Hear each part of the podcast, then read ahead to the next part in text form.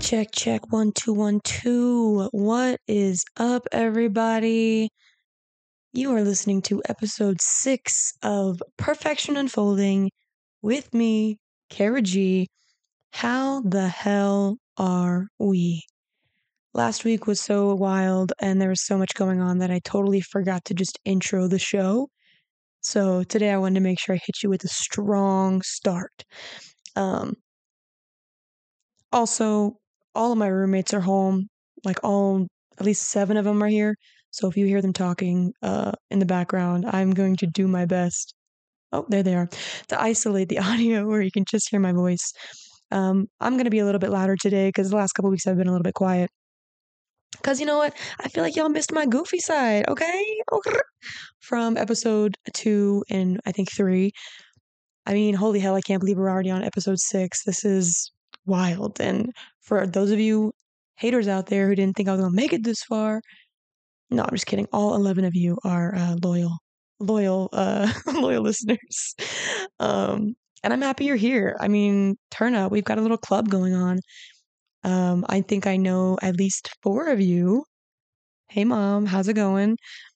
Um, who are listening. So I appreciate you guys for tuning in. Episode six. I mean, we're in it now. We're in the thick of it. They say there's some kind of statistic out there that says if you make it past episode seven, then like your podcast is good. Like you're in it, you're doing it. This is a part of your routine. This is a part of your life now. Welcome to the club. So, that being said, let's get into this week's episode. Last week, I was talking to y'all about how much of a struggle it was to get the episode going.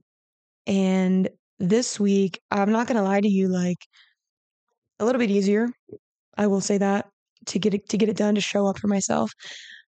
However, uh, I am feeling so I feel low, you guys. I'm feeling really low, like mentally in my internal world. And I'm sure it's for lots of reasons. It could be, I don't know, because I moved across the country and I left behind all my closest friends.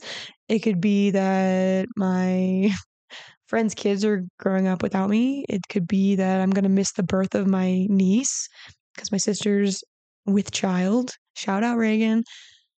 It's just a lot of things are going on in my mind. It's I, I'm still thinking about my ex. Hey, shout out if you're listening. Um, and just how,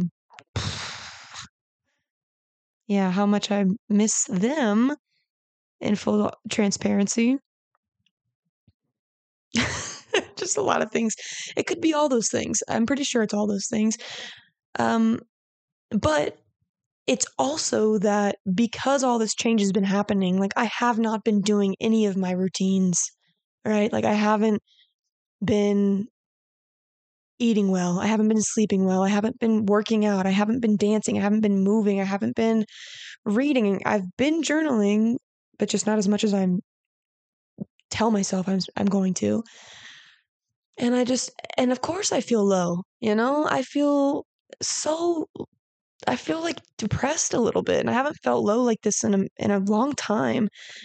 And I wanted to start the show off just by kind of t- speaking to this mind body connection because the old version of me when I would feel like this, I would just double down on the things that made me feel better, right? I would eat the sugar, which I've been eating a lot of sugar. I've been eating sugar every day pretty much for the last four weeks. Okay. Mind you, before I moved, before I was in the transition of moving, I didn't eat sugar for about two and a half months. Like I totally cut out sugar. I totally cut out caffeine right after uh, my ex and I broke up, or kind of in transition of that happening. And I felt amazing right before I left. I was like, I felt lighter. I felt I was thinner. I mean, I lost like another five pounds.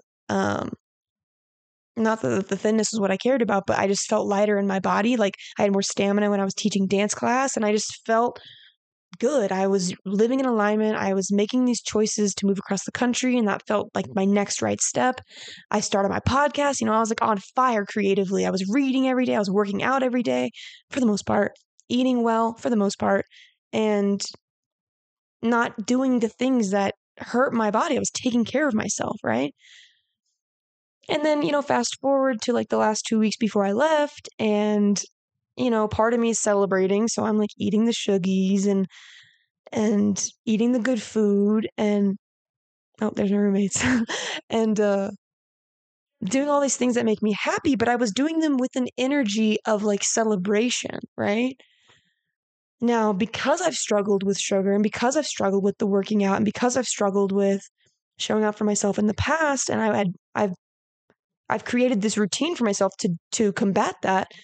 But because I've struggled with it in the past, like it's like once you're an addict, you're always an addict in my brain, you know?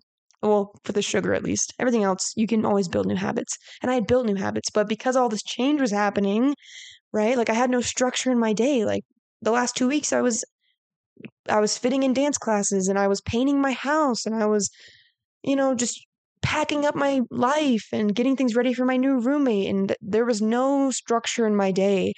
And then, you know, I go on the road for a week with my mom and we're eating road food, which is chips and and beef jerky and protein bars, which to me are like the the healthiest thing I could find at the gas station, but still not the best thing I could eat, right? So I go on the road for for for a week with my mom and we're staying in hotels and we're going to sleep and waking up at different times and we're eating different food and I'm in different climates, right? And I'm at different elevations and I go into the mountains and then the time's changing and all these things are happening to then to then take me to last week. I start a new job, right? I haven't had a 9 to 5 job in 6 months. I've been an independent contractor for 6 months, working irregular hours, you know, getting used to taking siestas during the day, like just napping in the middle of the day because I'm, I wore myself out by 10 a.m., you know, doing my own projects in the morning. And then I'd work again at nighttime. So I started a job last week working nine to five again. And I'm like, what the freak? Like my body's freaking out. Just like I'm still not used to the time change. So I'm going to bed at like two in the morning every night.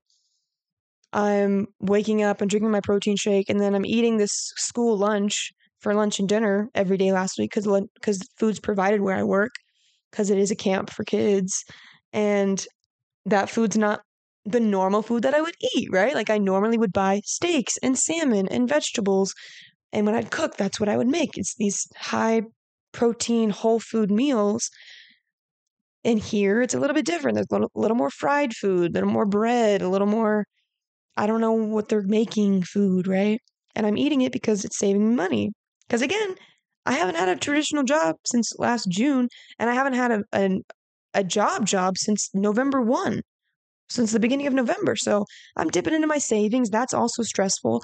So I have all of these environmental factors at play all this change at play, all of this inconsistency at play to the point where like I have not done any of my self-care habits at all in 4 weeks. And a couple days ago I noticed, well probably I noticed whenever I was driving down here. I had the self-awareness, which thank you for self-awareness. My journal has also helped me with this. But I notice I'm just like feeling depressed. you know, I'm feeling, I've been feeling low. I've been feeling lonely, right?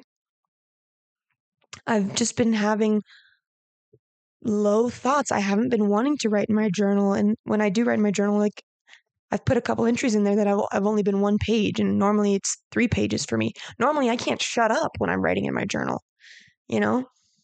And, um, and so this dawned on me, and I, and I sat there for a second. I was like, where is this coming from? Like, this doesn't feel like it's coming from me. Like, yes, I've been going through a lot and I feel like I've been processing that in like real time for the most part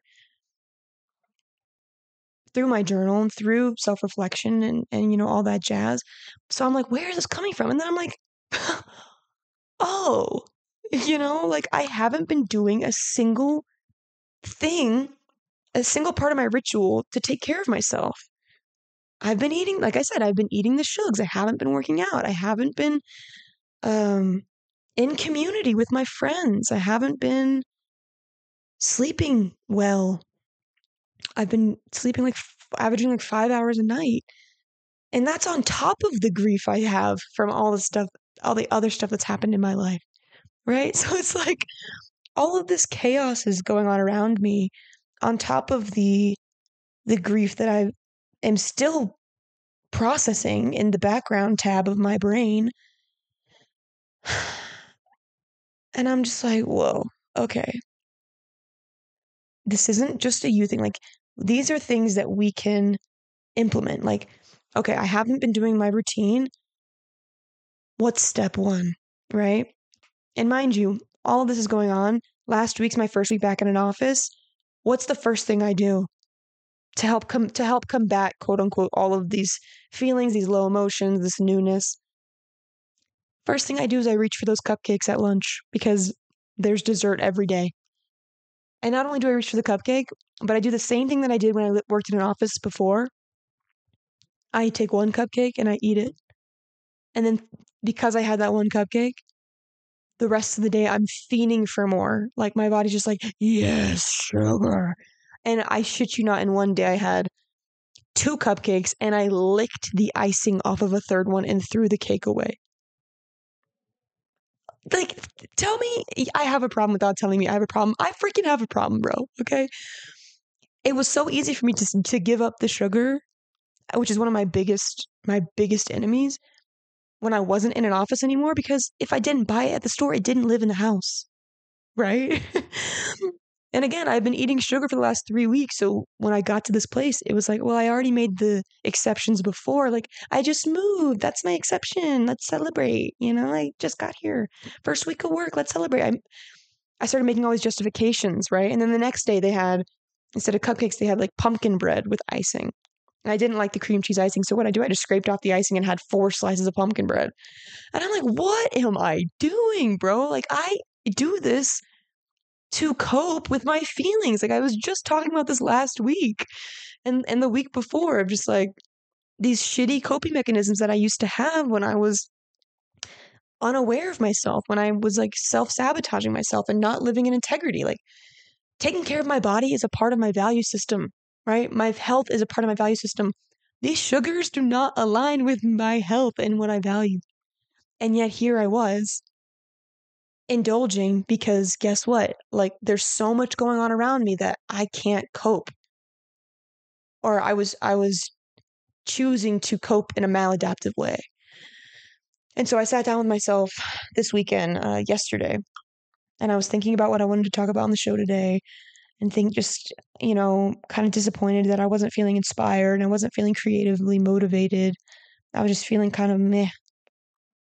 And so I journaled and I'm pretty sure um, I'm pretty sure I was journaling about just how I was feeling and how I was feeling. Just admitting to myself how I was feeling was like step one, because I've kind of been dis- I've been disassociating from how I'm how I was feeling the last week and a half. And honestly, on on the road on the drive out to California when I was with mom, I could feel myself declining with every sugary treat I ate, with every like night I stayed awake on my phone. I could just feel myself in decline and like watching, kind of watching myself like I was watching a movie and wasn't doing anything about it. Like I could have not eaten sugar on the road. I could have worked out every night in those hotel rooms. I could have done a number of things to, to help keep my my schedule to help keep my my rituals in check, but I didn't. You know, cuz I was tired and I made excuses for myself. And now I'm dealing with the repercussions of those decisions. And that equals burnout, depression, sadness, right?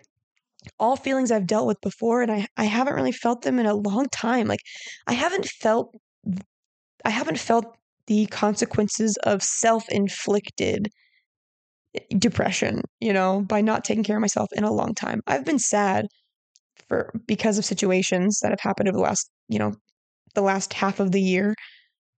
Um, but those were things that that happened outside of me. That wasn't because I was doing it to myself because I was inflicting the pain. And so this is the first time in a long time that I'm experiencing this and it's kind of disappointing. if I'm being honest, it's disappointing and excuse me, oopsie. And I'm I'm not I wouldn't say that I'm ashamed of myself, but like it's just it's just crazy that like it can all happen so quickly. 4 weeks is all it took.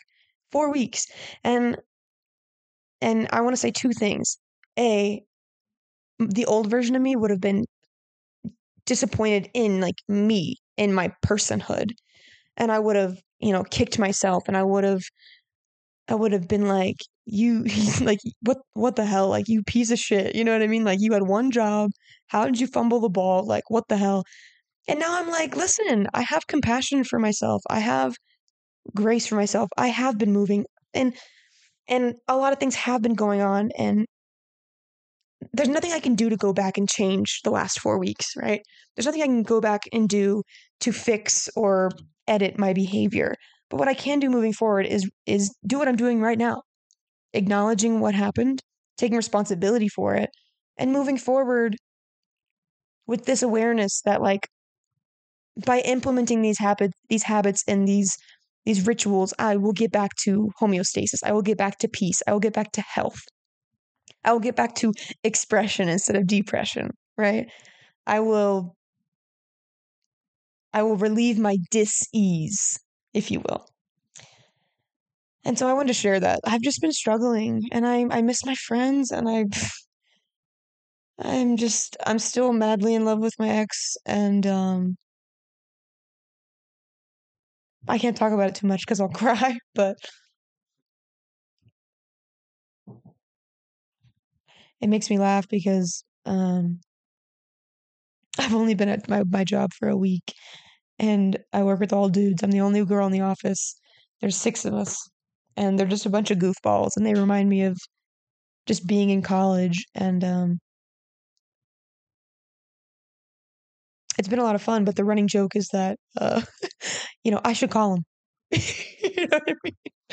It's like I've, we've just been, uh, you know, all of us are going, have gone through or are going through like relationship problems or, you know, whatever. And uh, I'm just like, yeah, you know, it's, I'm still in love with my ex. So there's that.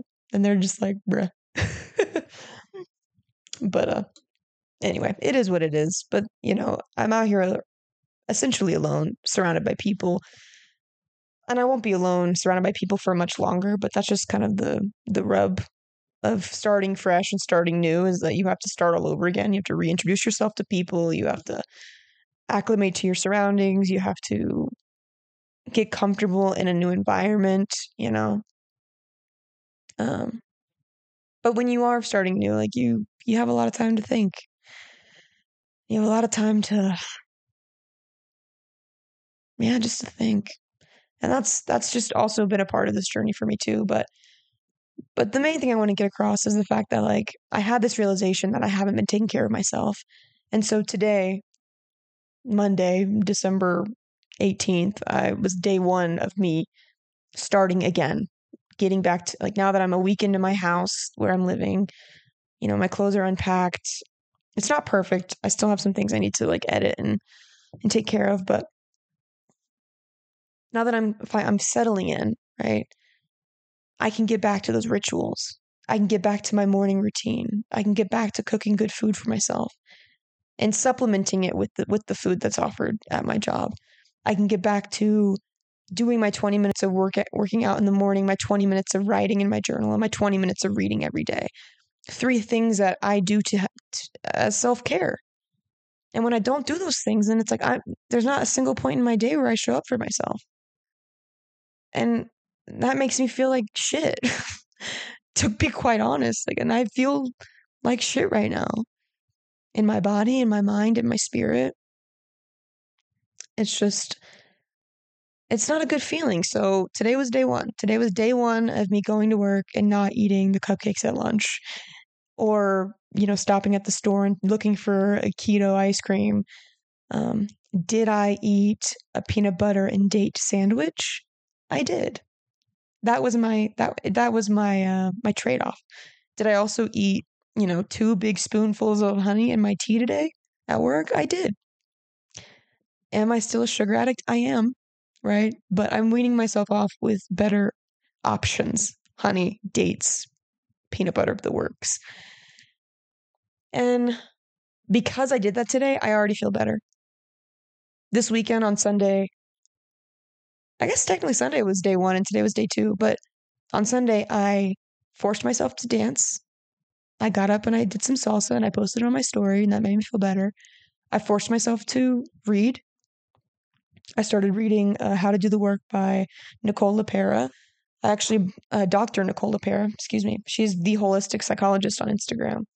I bought this book like a couple years ago, but I just hadn't read it yet. And I'm finally I'm finally reading it, and it's a lot of it's. She talks about a lot of things that I've I've learned about, so it's kind of cool to see it all put in one spot. But I forced myself to do those things on Sunday because I hadn't done them, and so like I don't I didn't have the mindset and the routine in place still. Like four weeks was too long for me to go without doing it. Like I broke the habit, which was like, ugh, so annoying. But again, I have grace for myself. I have compassion for myself. And what's important is that I showed up. It, it's it's always a good time to show up for yourself, and it, you're never late to the party. As soon as you show up is perfect, right? So maybe that helps you in your journey um, to know that like it's not just you if you feel if you feel similarly like I'm going through it I'm pretty sure every person on the planet is going through it because guess what? It's the work, right? Kind of like what I talked about before. Showing up for yourself is hard. It's the work. But the thing I wanted to focus on today specifically was like the connection between taking care of my physical body is in direct relation to taking care of my mental, right? In the past, I would have just, you know, fallen into these maladaptive coping mechanisms and just been like, oh yeah, I'm just a depressed person. Whereas now I'm like, no, like I can literally just like take steps to take care of my physical body that will change the way I show up in my brain. Cuz again, as soon as I as soon as I read my read my book yesterday, as soon as I danced, as soon as I wrote in my journal, I did these things to show up for myself. And I even made myself a meal, the first meal I've made in a month. Um or at least, you know, 3 weeks. I felt better. I felt better because I showed up for myself. And not only because not only because I did the act, but because the food and the exercise literally affects my body and how it operates. And that's what I'm going to talk about today. Um, is the mind body connection and the gut body connection. And I know last time I talked about how I was going to have this new format of my show. Well, guess what? I'm ADD. And as soon as I said, this is what I'm going to do every week, my went into shutdown mode of like, oh my god, how am I going to do this every week? Like, how am I going to write these scripts? And oh my god, I feel a creative block coming, and holy shit. And so I'm not putting that pressure on myself. I'm going to keep it loosey goosey, and um, any given week it could be something different. Who knows? It depends on what. It depends on how my creativity shows up for me that week, and I want to. I want to be open to seeing where that takes me because just showing up for this podcast alone has been fascinating to me. It's been, it takes effort. and not fascinating in that, like, I didn't know it took effort, but just like fascinating in how I convince myself that I shouldn't, or like fascinating in how, like, well, no one's going to listen anyway. Like, just the things I'm thinking about. And like, as soon as I feel like I'm depressed, like, my creativity just gets sucked out of my body. But then as soon as I start taking care of my body, my creativity comes right back.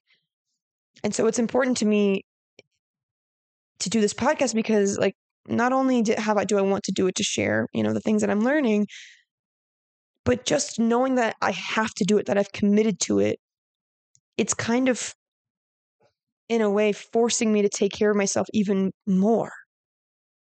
Because if I if I don't show up for me, then I can't show up for this podcast, and I can't show up for you, which then goes back to me not showing up for myself, right? So fascinating. So I'm gonna dive into the the um, mind body mind like mind gut connection um, as like the main chunk of the show. But before we get into into the the main chunk with like you know the, all the articles that I read and stuff, I want to kind of talk about. I want to talk about. Um,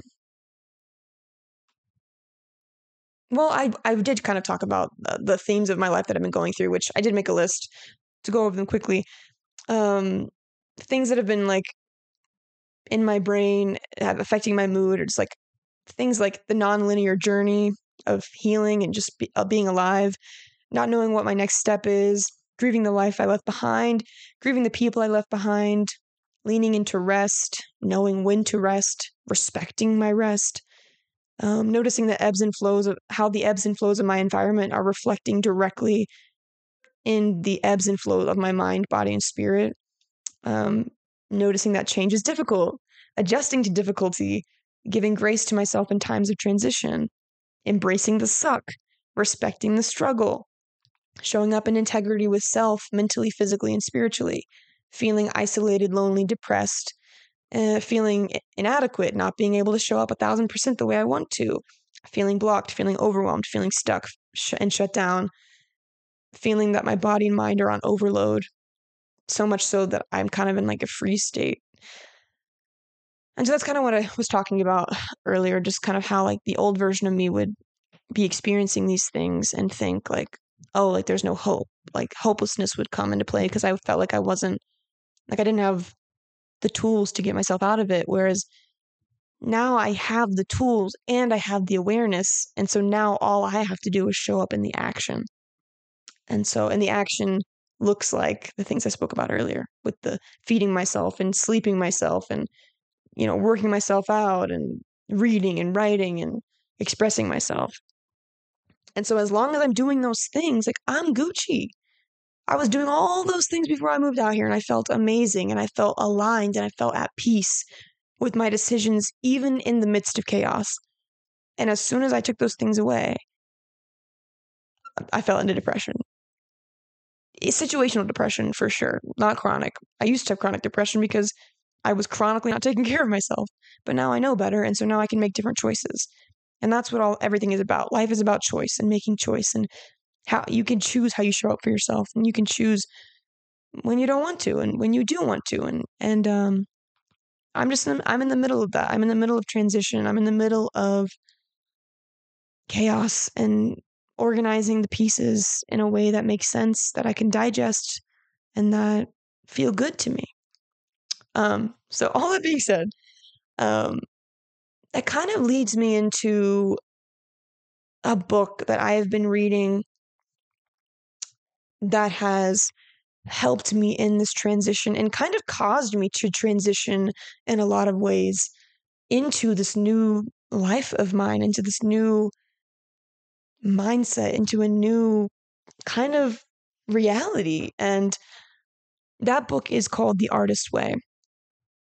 Um, uh, according to Wikipedia, a summary of the book is that The Artist's Way is a spiritual path to higher creativity.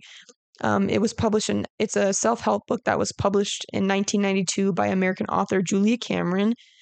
Um, it was written to help people with artistic creativity, with artistic creative recovery, which teaches techniques and exercises to assist people in gaining self confidence and harnessing their creative talents and skills which is just like a long way of saying like it's helping people get back to their creativity. The book. That's that's specifically what the book is trying to do. However, creativity it's not it's not getting you back to creativity in just like an artistic sense. It's getting you back to your creativity in being alive as a human on the world. Right? Like if like creativity uh, in the in a way that's a concept that's like life itself. Like life itself is creativity. You know, how you wash a dish is creativity. How you dress yourself is creativity. How you show up at work is creativity. As well as, you know, drawing, acting, singing, dancing, painting, you name it. And so I picked up, I actually bought this book, you know, probably about two years, two or three years ago as well, when I was on like a big, you know, spiritual journey during COVID. And I was like, looking up all the books that have helped all the people, and that was on the list. It was a big, it was top of the list, like recommended a hundred thousand times. Um, I mean, you can you can literally Google like the art how how the artist way and how it changes you and there's like blog after blog after blog about how this book has changed people's lives and and made them pursue their art and like just it's just crazy. So I'd heard all this stuff. I'd heard all this hype about this book, The Artist's Way. And then finally, I think what like I'm like when did my me when did me and my ex break up? Because I started reading it before before then. But um I think maybe in August I started reading the book. Maybe late July, August and I'm only st- I'm still on on week eight. Like I literally read the rest of chapter seven like today because I haven't read in, in probably a month. But I started reading this book when I literally like I was in a relationship. I had a stable job, stable contract job. Um, you know, I was dancing. I was, I was, I was just kind of coasting. I was like hanging out, like things were good. And I started reading this book because I, there were so many creative things that I knew I wanted to do. And I just, like, I had all these ideas. Like, I had this idea for years that I wanted to start a podcast. Like, when I say, when I say years, I mean like pre COVID. Like, I started a podcast years ago with, um, with someone who I'm not friends with anymore, but like that was like the idea of just like talking and sharing ideas has been in my creative brain for half a decade, right? That that was a part of it. Dancing and choreographing was a part of it. Like figuring out how to build my business was a part of my creative desires, right? Like all these things were in my brain. I just and I just always thought, "Oh, I'm ADHD, like I don't have access to them," or "Oh, I'm tired," or "Oh, like I just don't know where to start," or like all of these things were blocking me from from what I really desired and from taking action on those desires. And so I started reading this book with no expectations. Like I didn't do any research on it. I didn't outside of, you know, people recommending it. And I'm only uh, I'm on I'm on week 8 and just to give you a baseline of how my life has changed. Just to give you just to give you the rundown since I started reading this book and how powerful it is. I'm no longer in that relationship. I am no longer in that job. I started my podcast. I've been, you know, I've been coaching, health coaching my sister in law, even though if she's listening to this, I'm sorry that I've been slacking the last week and two weeks because of this move, but I'm gonna be back on track, don't worry. But I've been, you know, basically running my business. I I booked three photo clients randomly. I started teaching my own dance classes. I got a job in media and I moved across the country. All of that happened in seven weeks. How fucking nuts is that? And I remember seeing a TikTok. I can't remember um, I don't remember who posted it, but there was a girl on TikTok that I saw before I even started. I already bought the book, but I hadn't started reading it yet. And she was like, You guys, like, it's been seven weeks since I've started The Artist's Way, and I don't even live in the same state that I used to live in. She and she was like, If you want to change your life, she was like, she was like, if you don't want to change your life, don't read this book. But if you want to change your life and you want to level yourself up and you want to, you want to like up your creative juices, read this fucking book because you'll have no choice, right? And so I was like, holy shit, I need to read this, right? And so essentially, like the process of this book, right? It's it's a 12 week book slash workbook to help get you back to your creative flow, to help get you back to your creative juices. And uh, basically, like Julia Cameron has like her method is um it's uh this the process entails daily morning pages, three pages a day, and a weekly solo artist date which can be anything like a walk in the woods, a museum visit, a trip to the movies, anything as long as you're alone and conscient and conscientiously uh, making the time for it. And you do that for 12 weeks. So I started off kind of doing the artist dates, but what I really what I really dug into and made sure that I did consistently was my morning pages. And I think I'm on what day 78. Like I'll be journaling after I finish recording this. I'm on day 78 of my morning pages. And I actually, the last two weeks, have done it every other day. So it should technically be almost 100, 100 days. And I had started before my ex and I broke up. And when I tell you the practice of writing to yourself, with yourself every day, like when I tell you that practice changes your life, it changed mine because guess what? When you're do- living your everyday life, you know, and you're making decisions and you're having conversations and you're like doing this and you're doing that, you can go days, days, weeks, months without checking in with yourself and what you actually desire and what you want. Days, weeks, months without checking in with yourself and asking yourself what why you're actually upset. Right?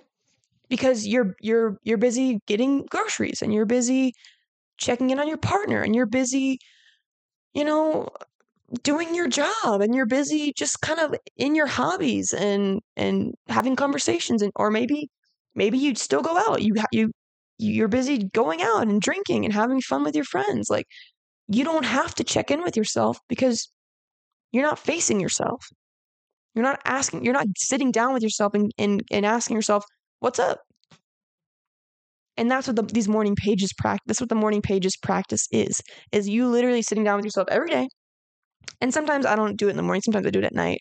But I prefer it when I do it in the morning because it's done and I've checked in with myself and it actually helps me start my day better because I'm aware of all the things that are bugging me, right?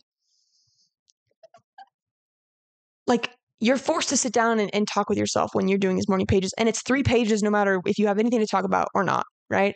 So some days you might have you might have like one page worth of things to say, but then the other two pages you have to fill it up and you just and the way that I do that is I'm just like, I will just write exactly what I'm thinking. Like, I don't know what else to say right now. I have no idea what to say. So I'm just going to keep writing. And, but you know, maybe I'll go into like what I'm grateful for. So I think I'm grateful for this and I'm grateful for this. And, and then it, I fill up three pages worth of gratitude. And I start my day with this note of like, holy shit, I'm so grateful to be here. Right? Like, how special is that? And what's crazy is that what, because I was doing this practice of these morning pages, all those things that, that were irritating me or that were like upsetting me or all that sadness I was feeling when I was breaking up with my ex, I was writing it down. It was so clear to me, like what I was feeling, where it was coming from, why. And like, you know, the first page and a half, I realized almost out, all, almost every time was me, whether I was going through the breakup or the, the job, lost job or whatever, like any kind of, anything that irritated me, anything that was like hurting my spirit the first page and a half was always me like venting, like bitching them out or like being frustrated or speaking my truth and just kind of like getting the initial energy out. And then the last page and a half almost always, almost always turned to compassion, grace, understanding, gratitude. Right? Like it almost always turned into like what I, like what I was doing to contribute to the situation that wasn't helpful and self-reflection and and oh my gosh like we're just people floating on a rock you know and I'm just so grateful to be here and like to have these feelings and to be able to express myself in this way like it was just it's just a fucking crazy ritual to partake in these morning pages because it's so powerful seeing yourself, right? And then and then like recently, this awareness that I haven't been taking care of myself. I've been disassociating from not taking care of myself for 2 weeks because I've just been in the process of moving and changing and going to the hotel and finding food and and emailing with the with my new job and figuring out how my living situation is going to work. Like all these things have been taking up the forefront of my mind that my health and wellness has been on the back burner. Well, guess what? Those morning pages bring it right to the front. Right to the motherfucking front where I can't ignore them. I'm like, oh shit, my bad, girl. I've not been taking care of you very well. Oh my God, I'm so sorry. That's why I feel like shit, you know? It's like when I stopped drinking, I'm like, before I stopped drinking, I would feel like shit during the week. And I'm like, why do I feel so bad? And then I would think, oh yeah, I poisoned myself the weekend before, you know? Hmm, what a coincidence, right? And so anyway, this book has just rocked my shit um creatively. I mean, I in doing this practice of these morning pages and the artist date, like the artist date for me is always just when I spend time alone. And I, I need alone time to recharge. So when I first started, it was like, I'm going to take myself to the park and go for a walk, or I'm going to go take myself out for a nice meal. Like, th- th- that was how I would spend my artistic dates. And I've been more lackadaisical about the dates than I have the morning pages because I was like, oh, I don't have time, which is like such a bummer because there's always time. I can give myself an hour a week to do something nice for myself, right? To date myself. And that also aligns with my like becoming a better partner um goal for myself is like I want to be my own best partner. So I want to know how to I want to know what kind of dates I like to go out on so that if and when I am in a relationship again, I, like they know because I model it for them. They know what I like to do and how I like to be treated because I can model that for for for them because I do it for myself. Um, So anyway, so if you're interested in like unlocking your creative juice, your creative power, getting through those blocks of like the everyday shit that takes up your mind that keeps you from expressing yourself in this like m- this way that flows more that's you um read this book. And if you don't read this book just look up julia cameron the artist way like um morning pages and i'm sure there's blogs upon blogs of people talking about this work how to do it. There's probably you know screenshots of the book i'm like when she talks about it. Um i challenge you to do that because literally it it's a practice that has made what I know is for me become so clear. Like I knew that like it became very clear that how my partner was showing up in our relationship was not it didn't it, it was not healthy and it was not helpful. And so it forced me to sit down and have that conversation with him and it forced us to have the conversation of like maybe we shouldn't be together right? Because it was so clear to me like the pain points that i was going through and like how the struggle that we were both experiencing. And then you know as soon as we spoke our truths and we separated it was like this this you know pressure released and we felt like we I was like oh my god thank you like we were both just in so much gratitude of like yes this is what we needed even though it still hurts right? And the same thing with my with the job that i lost like i literally was journaling my morning pages the weekend before I was let go of like depending on how, I was like depending on how this person shows up in the conversation like I'm walking away. Because you know I I don't just because I, I know that being treated this way is not is not in my aligned path. Like this is not meet my standard right? And you know I ended up I ended up getting let go before I could even have the conversation. But like I still got clear. Like the morning pages made it very clear as to what was for me and what my next right step looked like. Right.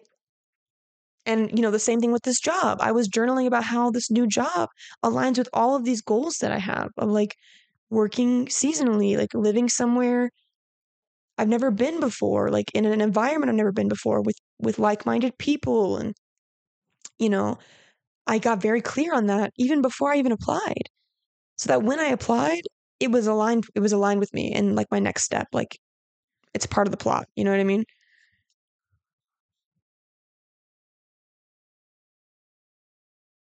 Sorry, there was a lot of noise that just happened. I don't, I don't know. I didn't know what it was. So anyway, these this practice of like the morning pages like if you're serious about about um changing your life and and doing and like doing all the things that you said you wanted to do and getting back to that like playful childlike wonder and creativity like i dare you. I dare you to to to try the morning pages. Give yourself a week two weeks and see just see how you feel. See what happens. So i want to talk about that too. That book has totally changed my life. I'm i'm still only on week eight and um that's a little over halfway through but I just cannot even fathom all the things that have happened for me up until this point. For the better, like even though there's a lot of heart, even though there's a lot of heartbreak involved, which again, like know that that's a part of the that's a part of the pizza, like that's a part of the the work is heartbreak. We talked about that a couple weeks ago. The you let go of your fear of heartbreak because it's going to happen. People are going to break your heart. Experiences are going to break your heart.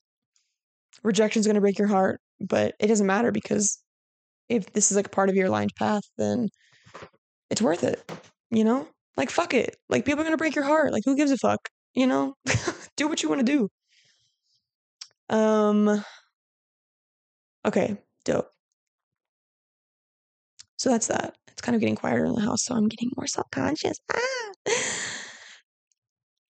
So we talked about the artist way, talked about like well, everything I've been feeling and going through, which is like blech, but some of the things, some of the, I found some quotes over the last a couple weeks, and it actually kind of inspired. I guess this. I guess I found these quotes before I even realized what I was going through and what I was feeling, which is funny how the world works like that. But um, I just all of these quotes about like things falling apart and like being grateful for it have just been resonating really hard. And uh, I wanna I wanna start off with this video that I found um, I used to listen to the Rich Roll podcast a lot because um, I really like the people he brings on. And honestly, one of the first episodes I listened of his was an episode he did with his wife.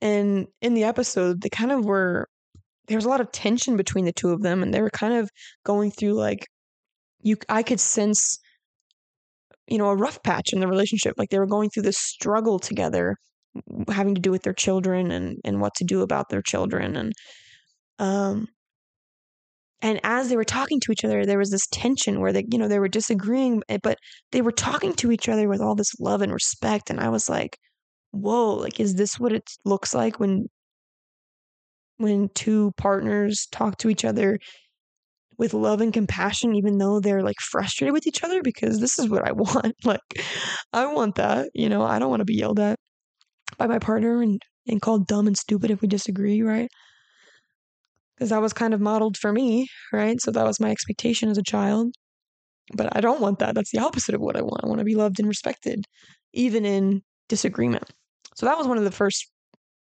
episodes that drew me to this podcast and drew me to Rich Rick not Rick Roll. Oh my god, Rich Roll. Um, but anyway, a clip of his popped up on my on my uh, Instagram uh, reels, and he talks about respecting the struggle of your life. And I want to play it for you because I think it goes perfectly with kind of what I've been going through and what I'm trying to embody. So I'm going to play the audio real quick. And I lost it. Okay, well, let me find it real quick. I had it queued up for you. I promise I'm a professional. Oopsie poopsie. Let me find it again. Holy shit, this is so unorganized. Let's see.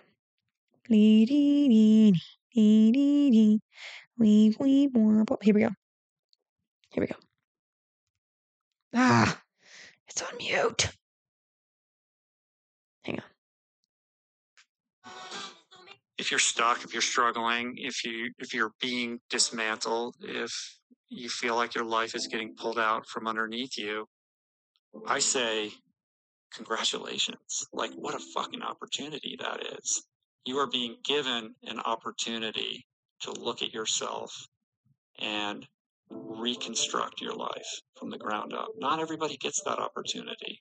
And it holds the potential energy to create something entirely new if you're willing to respect it and give it the attention it deserves. When you're in that place, it can feel like you're going to be there forever. But if you devote yourself to that path of self understanding and you respect the struggle, I'm convinced that no problem is unsolvable because I've seen thousands of lives transformed over the years.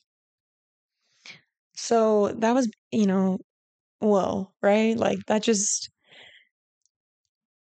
if I could summarize what I'm trying to do in this season of my life, like that is it. Like I've kind of torn it all down to its foundation kind of base basically my my life down to its down to the studs and I'm building it back up slowly but it's in I'm in the season where I'm still at the studs, right?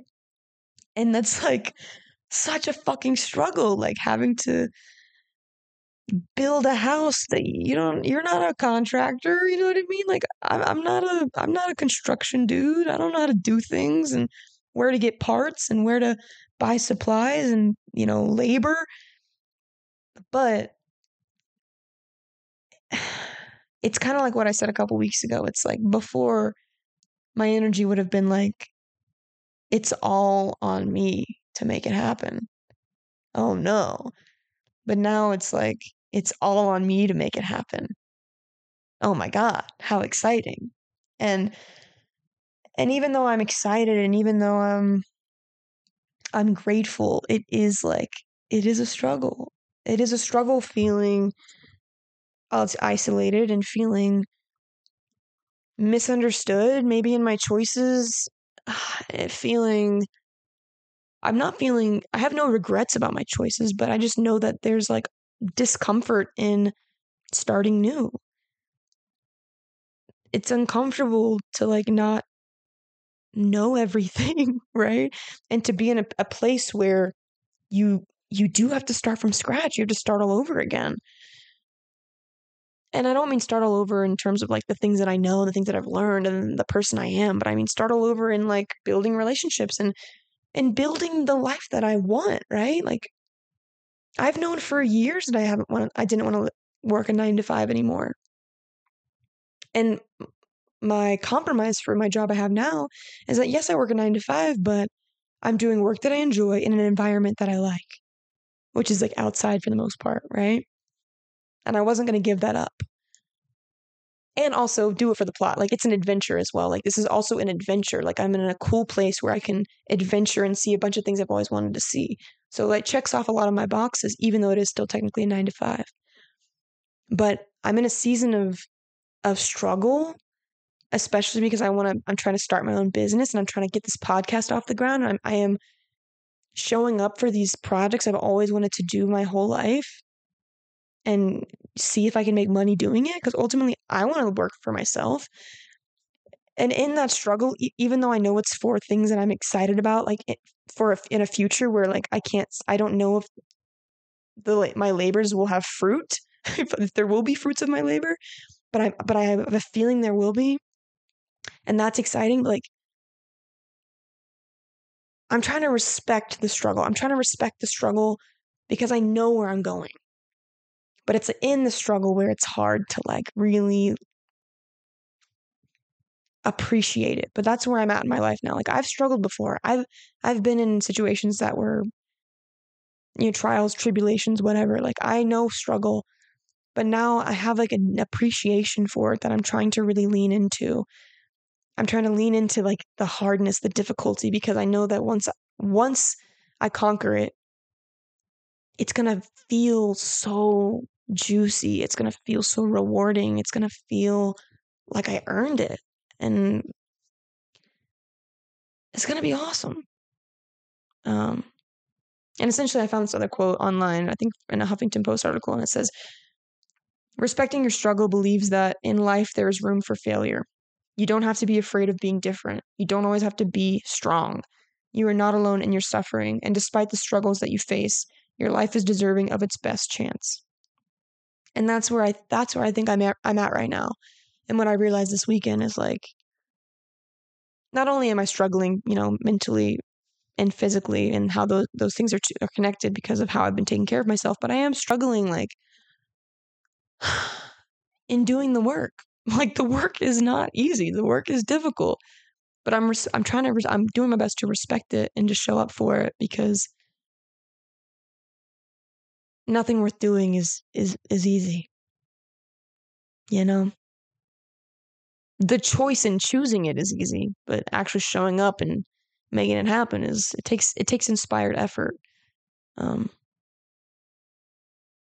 which is why I need to double down on taking care of myself because it's hard when I'm taking care of myself. Imagine what, how it feels when I'm not, you know, and that's where I'm at right now.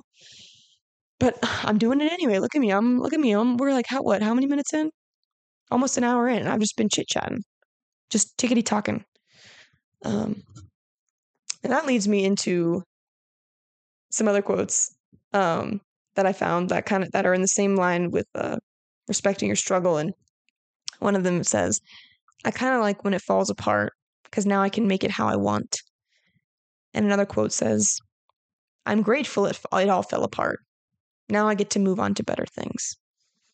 And if that isn't, if those aren't synopses of my life over the last three, four months, I don't know what is because everything has fallen apart, like in the best way.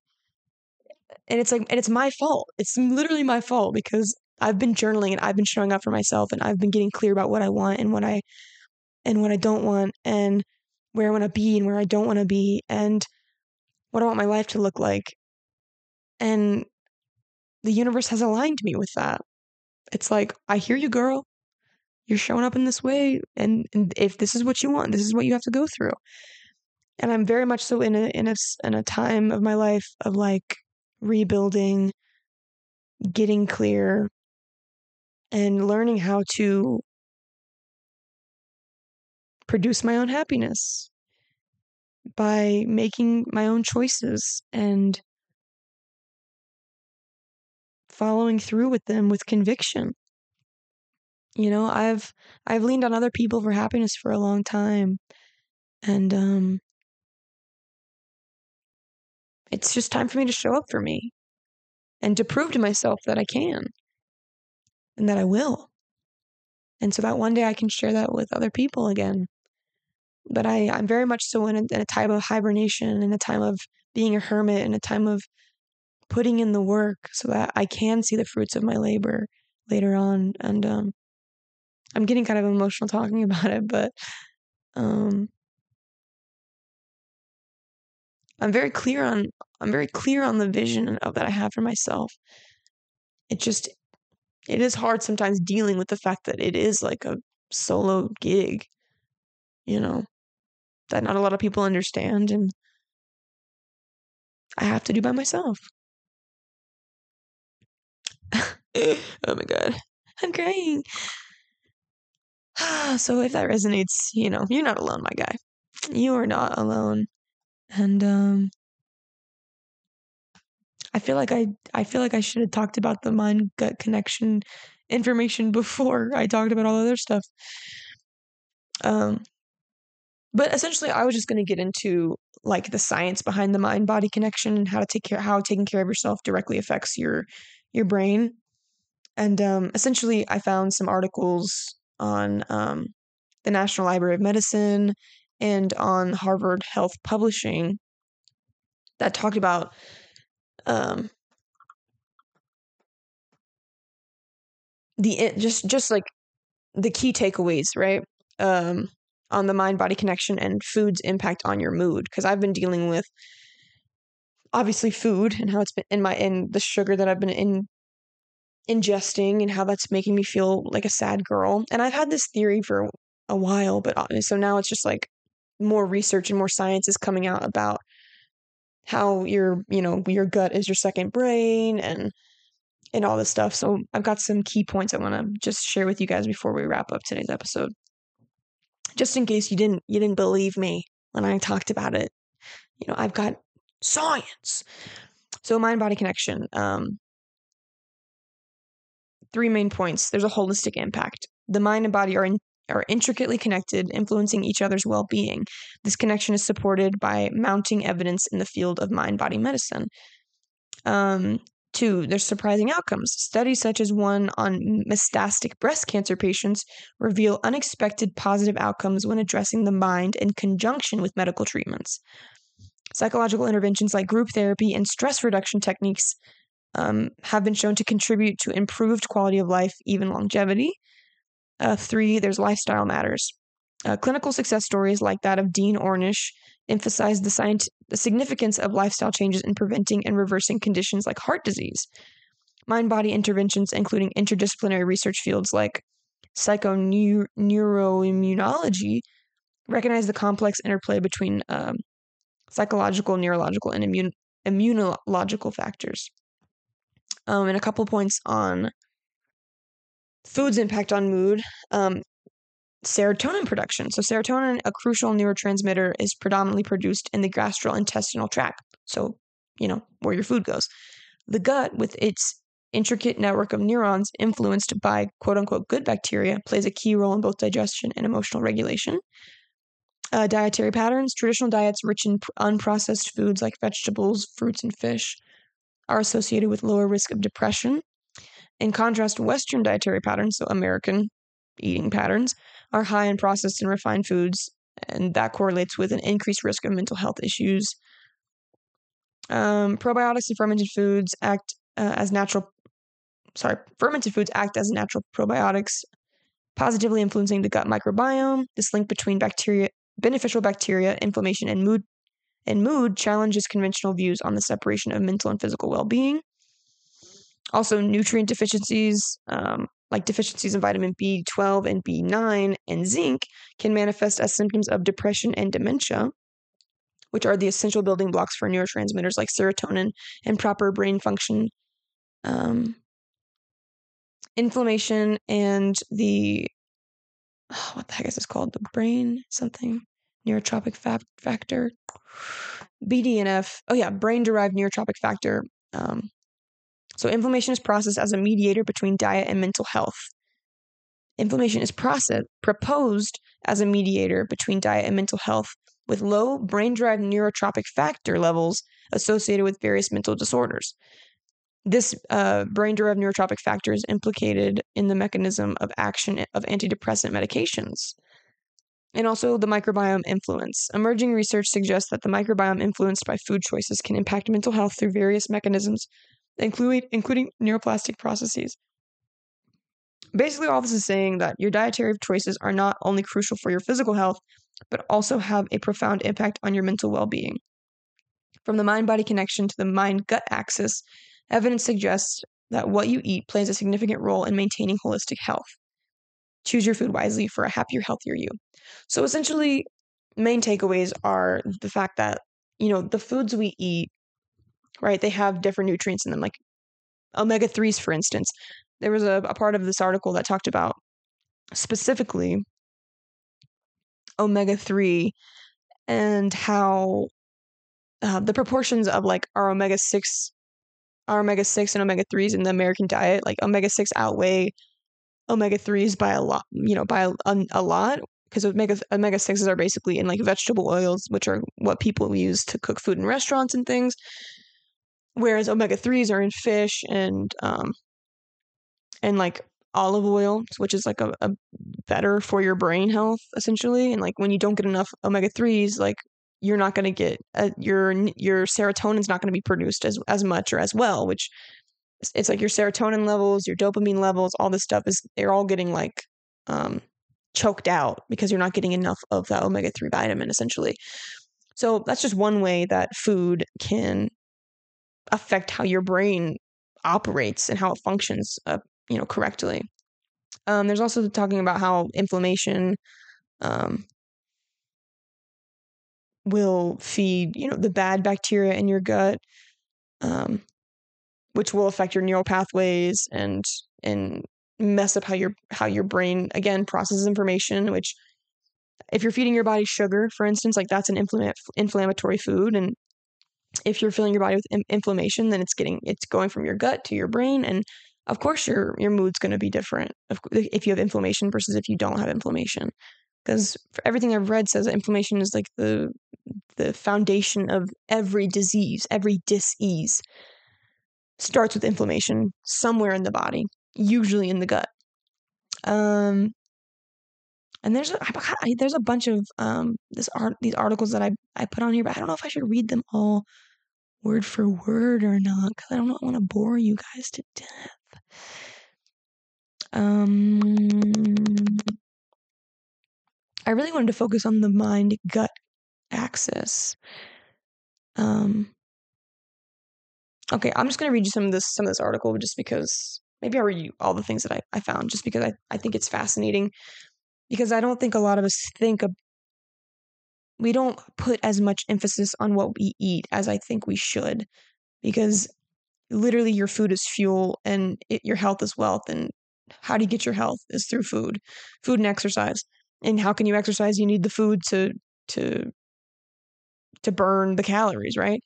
So okay i found this article it's called how the food you eat um, actually it's called nutritional psychiatry your brain on food and in the section that I, I found most interesting it says how the foods you eat affect your mental health this is an article written on harvard harvard health publishing you can find it on health.harvard.edu. Um, how the foods you eat affect your mental health. Serotonin serotonin is a neurotransmitter that helps regulate sleep and appetite, mediate moods, and inhibit pain. Since about 95% of your serotonin is produced in your gastrointestinal tract, and your gastrointestinal tract is lined with 100 million nerve cells or neurons, it makes sense that the inner workings of your digestive system don't just help you digest food, but also guide your emotions. Fascinating stuff, right? What's more, the function of these neurons and the production of neurotransmitters like serotonin is highly influenced by the billions of quote unquote good bacteria that make up your intestinal microbiome. These bacteria play an essential role in your health.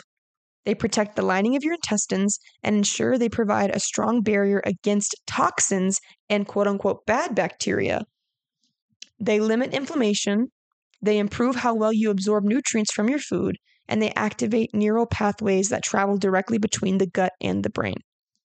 So, holy shit, that is a lot of work that uh, that these little guys are doing. It says studies have compared traditional quote unquote diets like the Mediterranean diet and the traditional Japanese diet to a typical quote unquote Western diet and have shown that the risk of depression is 25% to 35% lower in those who eat a traditional diet. Scientists account for this difference because these traditional diets tend to be high in vegetables, fruits, unprocessed grains, and fish and seafood, and to contain only modest amounts of lean meats and dairy. They are also void of processed and refined foods and sugars, which are staples of the quote unquote Western dietary pattern. In addition, many of these unprocessed foods were, are fermented and therefore act as natural probiotics. This may sound implausible to you, but the notion that good bacteria not only influence what your gut digests and absorbs, but that they also affect the degree of inflammation throughout your body, as well as your mood and energy level. Um, this idea is gaining traction among amongst researchers. So literally, I go back to how I've been feeling the last four weeks. What have I been eating? I've been eating a Western diet. I've been eating, you know, oily chips and salt, and I've been eating M and M's and donuts and literally just all the other grimy little foods I can get my fingers on.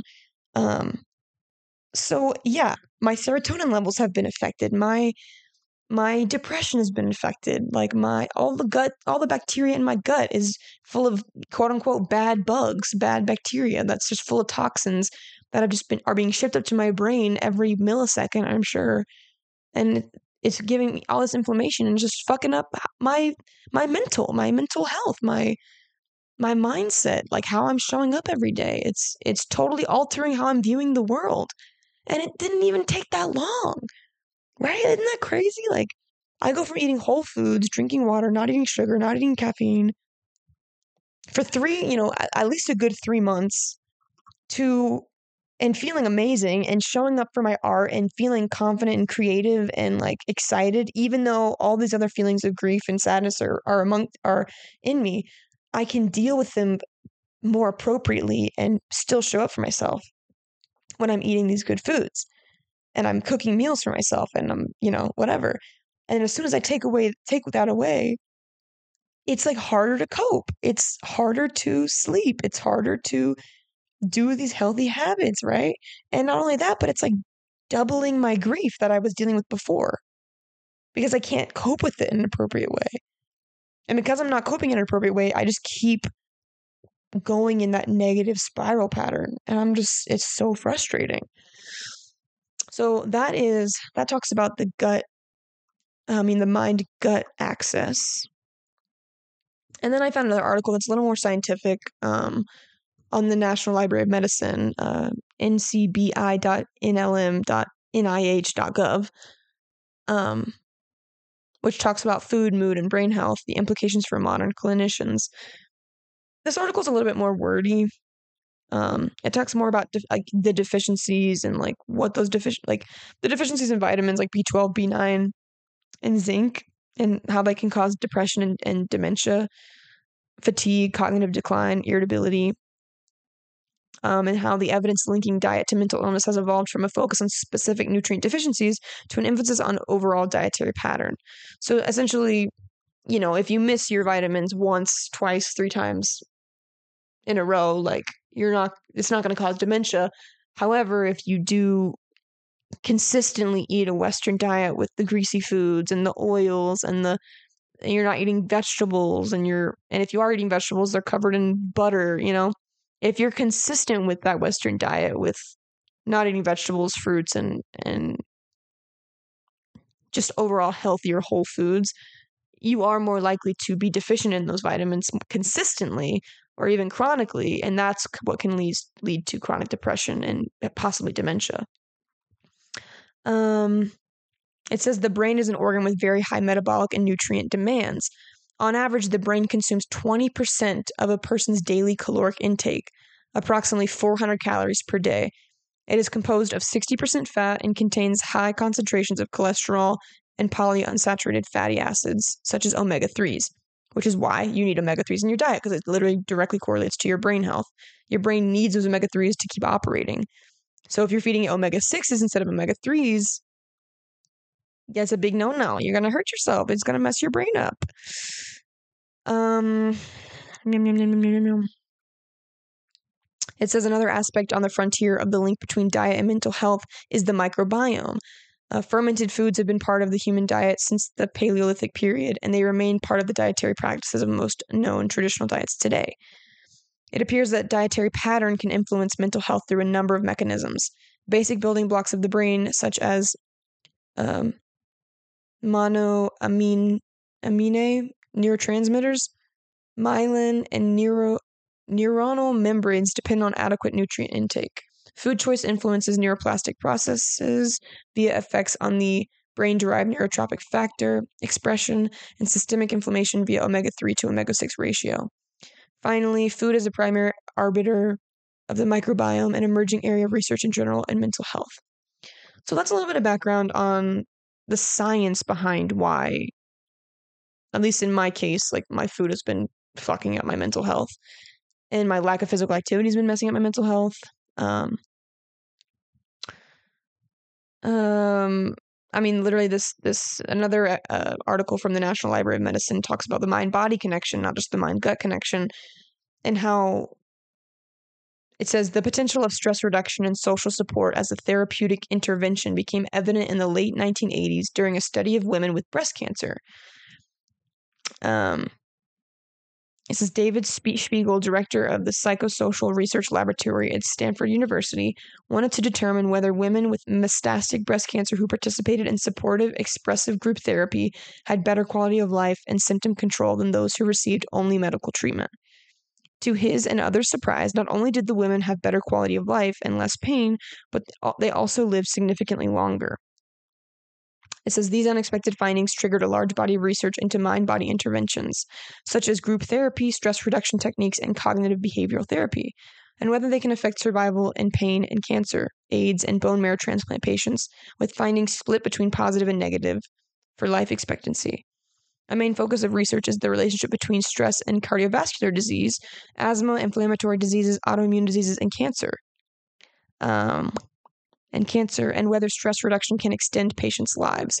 One recent study, for example, found that CBD could help to reduce viral load in HIV positive men treated with highly active antiretroviral therapy. Uh, researchers researchers attributed the improvement to changes in depressed mood. Depression itself is under study for possible links to a range of inflammatory diseases. Several studies show it to be an emerging risk factor for heart disease. Um, yeah, and then it says um, an example of how far mind body medicine has come over the past three decades is the success story of Dean Ornish, clinical professor of medicine at the University of California and founder, president, and director of the Preventive Medicine Research Institute in, Saus- in Sausalito, California when he claimed in early in the early 1980s that heart disease could be prevented and even reversed with lifestyle changes, quote unquote. A combination of very low fat vegetarian diet, meditation or yoga, moderate exercise, stress management, and social support. He was not treated seriously by mainstream medicine until studies confirmed its efficacy.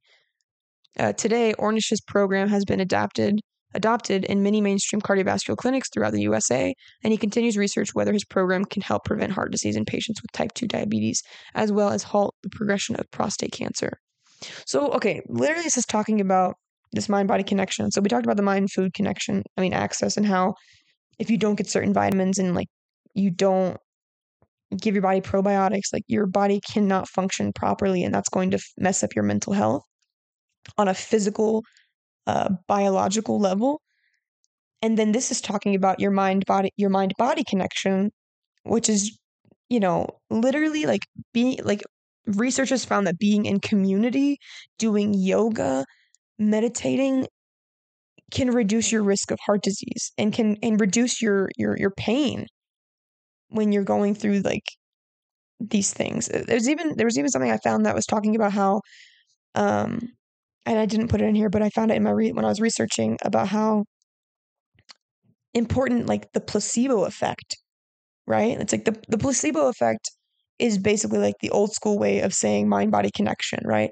Because there was this um this doctor who you know told this man that he had I think it was like throat cancer, esophagus cancer, and he had 3 months to live, right?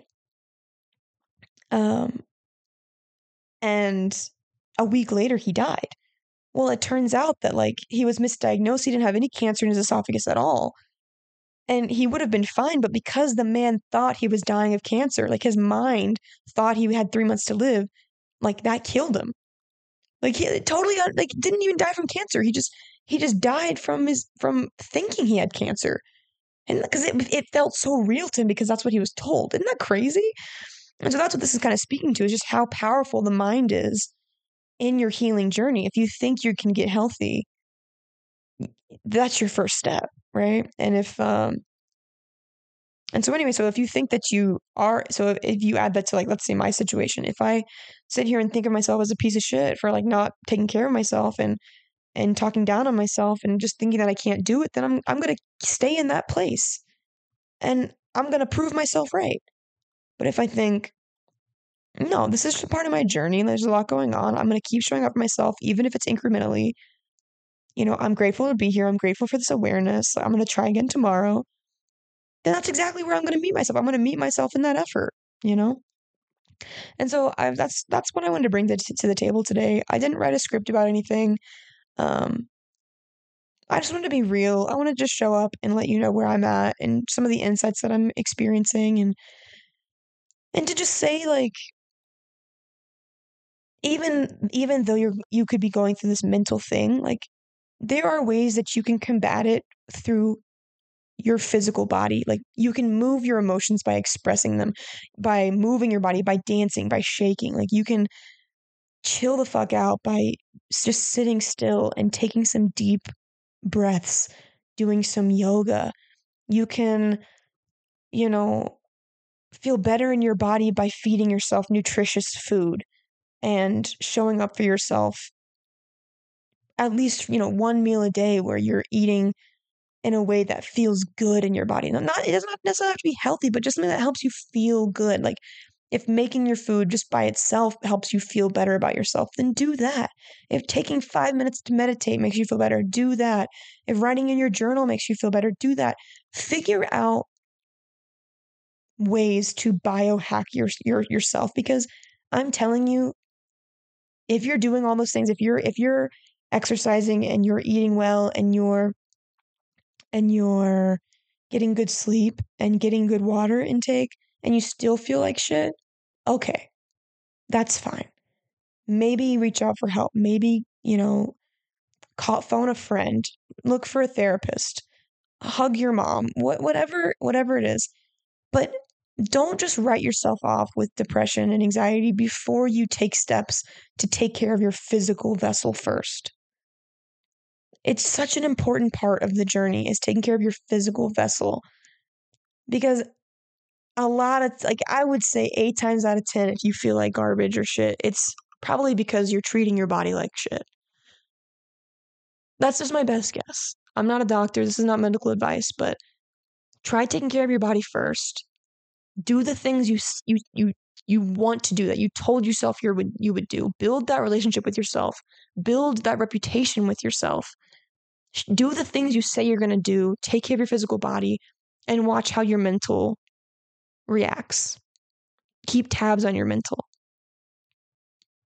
My bet is that you at least feel better. That would be my best. That would be my, I would bet money on that.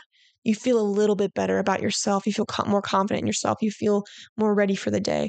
And I know this because I've lived it, okay? And I'm not saying that what works for me works for you. You have to figure out what that is. But you have to try. Okay, like you have to try. I know I've said this before, but you have to try and you have to show up. And also acknowledge that, like, it is hard, right? Embrace the suck, respect the struggle, right? It's it takes effort to take care of yourself. It takes effort to look into the tools of how to take care of yourself and then to apply those tools and to and to do it consistently. Like it takes inspired effort, but you fucking deserve it period. Okay? I'm saying this to you because I'm saying this to me. right? I'm hyping both of us up right now because I'm in the middle of it. I'm in the middle of, of doing my best to respect the struggle and to embrace the suck and to rest when I need to rest and to put in effort when I need to put in effort and to show up when when I say I will. And so I will leave you with that. it just got so hot in my room because like my body is just like I guess I'm I guess I just need to get all this out, right?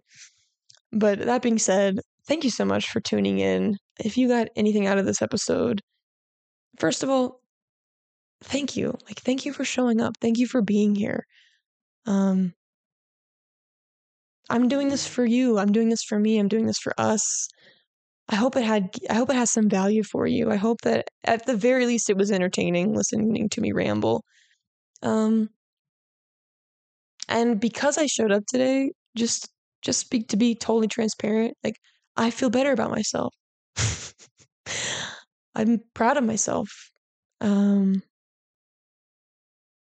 and tomorrow is going to be day 2 of me sticking to my no sugar, no caffeine, you know, eat whole foods ritual.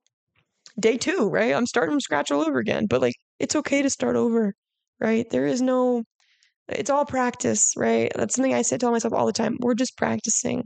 We're practicing how to take care of ourselves. We're practicing how to live better lives. We're practicing how to be better humans. That's it.